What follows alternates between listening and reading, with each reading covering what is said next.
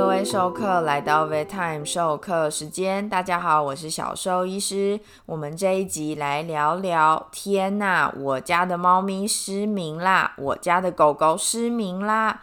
到底为什么会让他们看不见？他们的眼睛是发生了什么事情？那看不见，我们可以怎么帮他？兽医师都是如何确定家里的毛小孩视力不好，或者是真的已经丧失视力了呢？既然我们知道家里的毛小孩真的没有视力，日常生活中我该怎么协助他维持好的生活品质？我们这一集就来看看吧。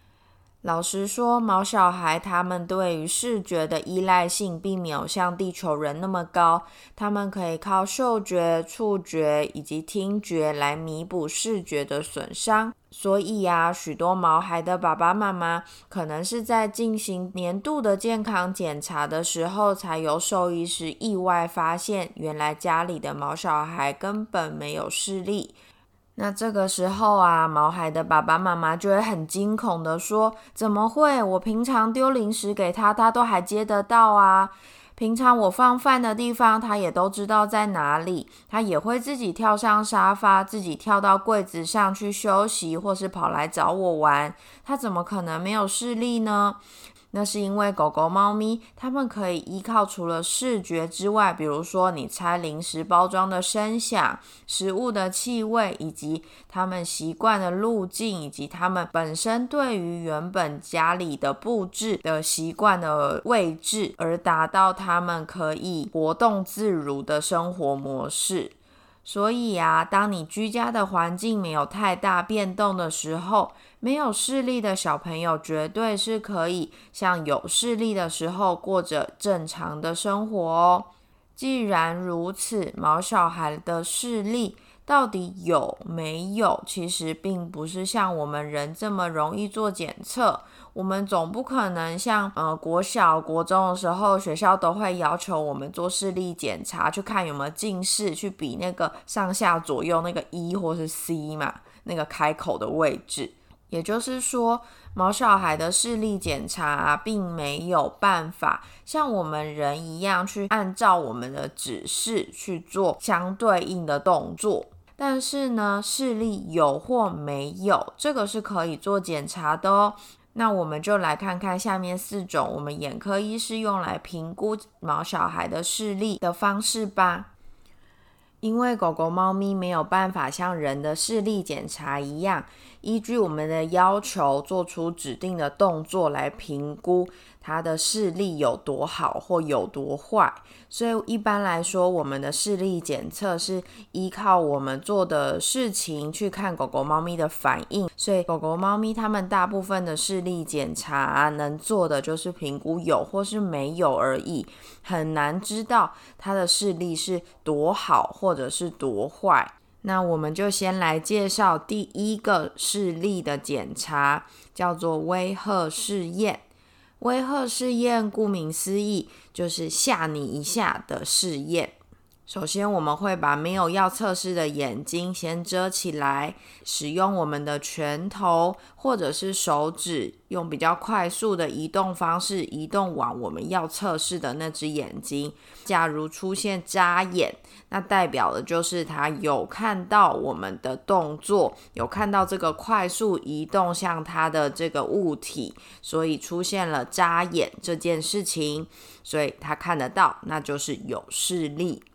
那假如在我们这个移动的过程呢，它都没有出现眨眼这件事情，那代表有两个可能，一个当然就是它真的看不见，而另外一个可能就是有其他的原因让它即使看见了，它都没有反应，包含是太紧张的猫咪或是狗狗，还有在沉思、在思考猫生的猫咪也有可能没有反应。当然也有小朋友是年纪太小，他还不觉得这个快速移动下他的物体会对他造成伤害，所以他也不会去做出这个保护眼睛而眨眼睛的这个反应。那有些主人自己在家里呀，会对他们家小朋友就是挥手啊，或者是拿东西、拿玩具丢向他们家的毛小孩，然后说：“诶，他对这些东西都有反应啊。”为什么兽医师会说他没有视力呢？为什么我做出来的结果跟兽医师不一样呢？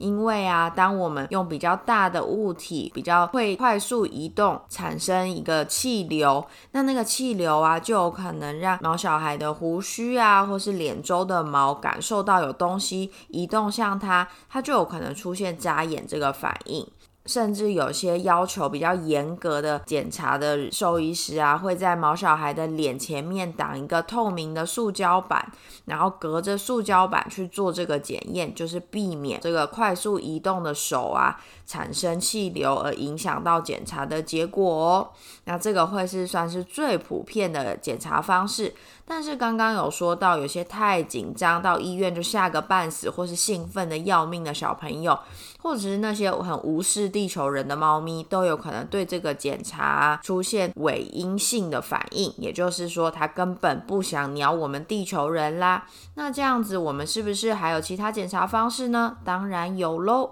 第二种方式呢，叫做棉花球试验。我们会拿一个棉花球，把它弄得蓬蓬松松的，然后把它拿在毛孩的脸的前面，把它从上面轻轻的放开，让它掉到地上。那这个移动的过程中呢，这个棉花球很轻，它并不会因为掉到地上而发生声响，而且它移动的速度也不会到太迅速，都可以吸引毛孩的注意。通常有视力的毛小孩，就算是那些完全不想理地球人的猫老大，或者是那些吓得要死的小吉娃，都还是会去看那个棉花球的。那当然也可以使用，比如说滚动的纸胶带这些比较安静但是会移动的物体来吸引毛小孩的注意。当他们视力是正常的情况下，就会迅速的把头转向那个移动的物体，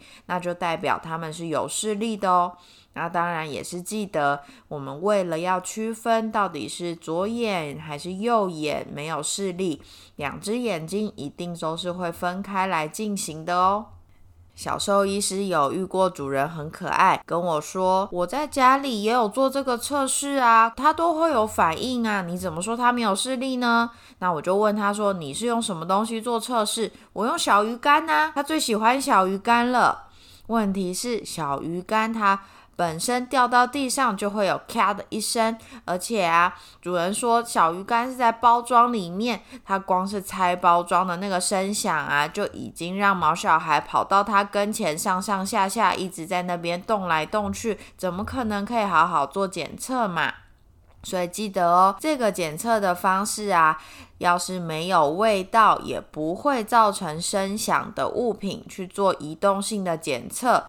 让毛小孩以视觉表现出追踪猎物的模式，这才是这个视力检测可以达到正确的准确度的方式哦。接着，我们来介绍第三种视力检测的方式。不知道大家知不知道，前一阵子蛮流行，大家会抱着自己家里的猫咪去贴墙壁。然后说，如果家里的猫咪靠近墙壁，就会把手手给贴在墙壁上，那家里的猫就是聪明的猫。那假如靠近墙，猫咪都没有把手手贴到墙壁上，那就是一只笨猫。那其实啊，根本就不是这样一回事啦。那我们要介绍的第三项的视力检测，也会跟那个动作蛮类似的哦，只是我们会选择在平面的桌子前面做检测。检测方式会是将毛小孩给抱起来，然后让他们四脚悬空往前移动，有点像是抱着毛小孩往前走的感觉。而在这个移动的过程，毛小孩看到前面有一个平台，他们就会伸出他们的脚去做像是往前踩的这个动作，而这就代表他们是有视力的。那这个检测就有可能因为我们在移动的时候，毛小孩因为感受到我们那个往前走，尤其是突然间的往前，他们就会出现反射性的把他们的手手往前伸的动作。所以我们在做这个检测的时候，甚至会为了避免他们假动作，所以我们还会啊，有点像转圈圈的感觉，抱着他们悬空转圈圈。那在原地转圈圈，只有当转到看到桌面的那个方方向的时候啊，他的手手往前伸，才会代表他有视力。那老实说，这个检测最痛苦的啊，就是当那个毛小孩他是一只中大型犬的时候，其实抱起来转圈圈是几乎很困难，也不太可能的事情，做起来真的会很辛苦。所以说，这个检测在中大型犬就不是比较难达成。那当然呢，在前肢使用有问题或者是有神经性问题的小朋友，这项检测有可能做的是不准确的喽。各位无聊的地球人，不要再把猫咪拿去贴墙壁，然后再说它是一只笨猫咪啦。去看看家里的毛小孩是不是其实有其他问题存在，比较重要啦。搞不好你家的喵星人只是不想理你而已。再来第四种检测视力到底有没有的方式，就是迷宫试验。老实说，迷宫试验也会是比较准确去确认毛小孩到底有没有视力，视力到底有没有可能其实非常非常差，比较准确的方法哦。顾名思义，迷宫试验就是让家里的毛小孩走迷宫啦。这个试验又叫做障碍物试验，其实就是把地上摆上许多障碍物，然后让毛小孩从这一头走到另一头，可能是让饲主或者用零食呼唤毛小孩，让他从另外一头走向主人。中间这个过程是不是能够顺利的绕过地上的障碍物？是不是会很靠近障碍物去被绊倒，或者是要很靠近障碍物才能够知道前面原来有东西而绕开？在这个行走的过程中，才能够确认毛小孩是不是视力真的是没有？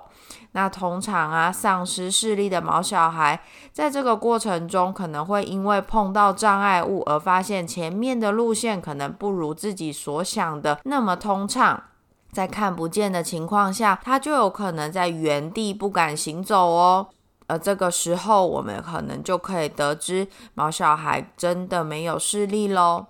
当然，有些毛小孩属于横冲直撞型，他有可能其实是因为太兴奋，急着要冲到饲主前面。去吃他的零食，或去去找妈妈秀秀，那这个时候就可能会太靠近障碍物，而导致误判为他没有视力。所以多重复几次，并且除了在有光线充足的环境中做测试，在暗的地方再去做一次测试也是有必要的。因为许多视力的早期退化会是在亮的地方还看得见，但是在暗的地方的视力就可能变得非常差，而让毛小孩裹足不前喽。讲到这边，各位授课有没有发现，这四种视力检测方式都有它的限制存在？所以在视力可能真的有问题的小朋友，我们可能四种检测都会进行，而且每一种检测方式也会不断重复，去确认视力是不是真的已经丧失喽。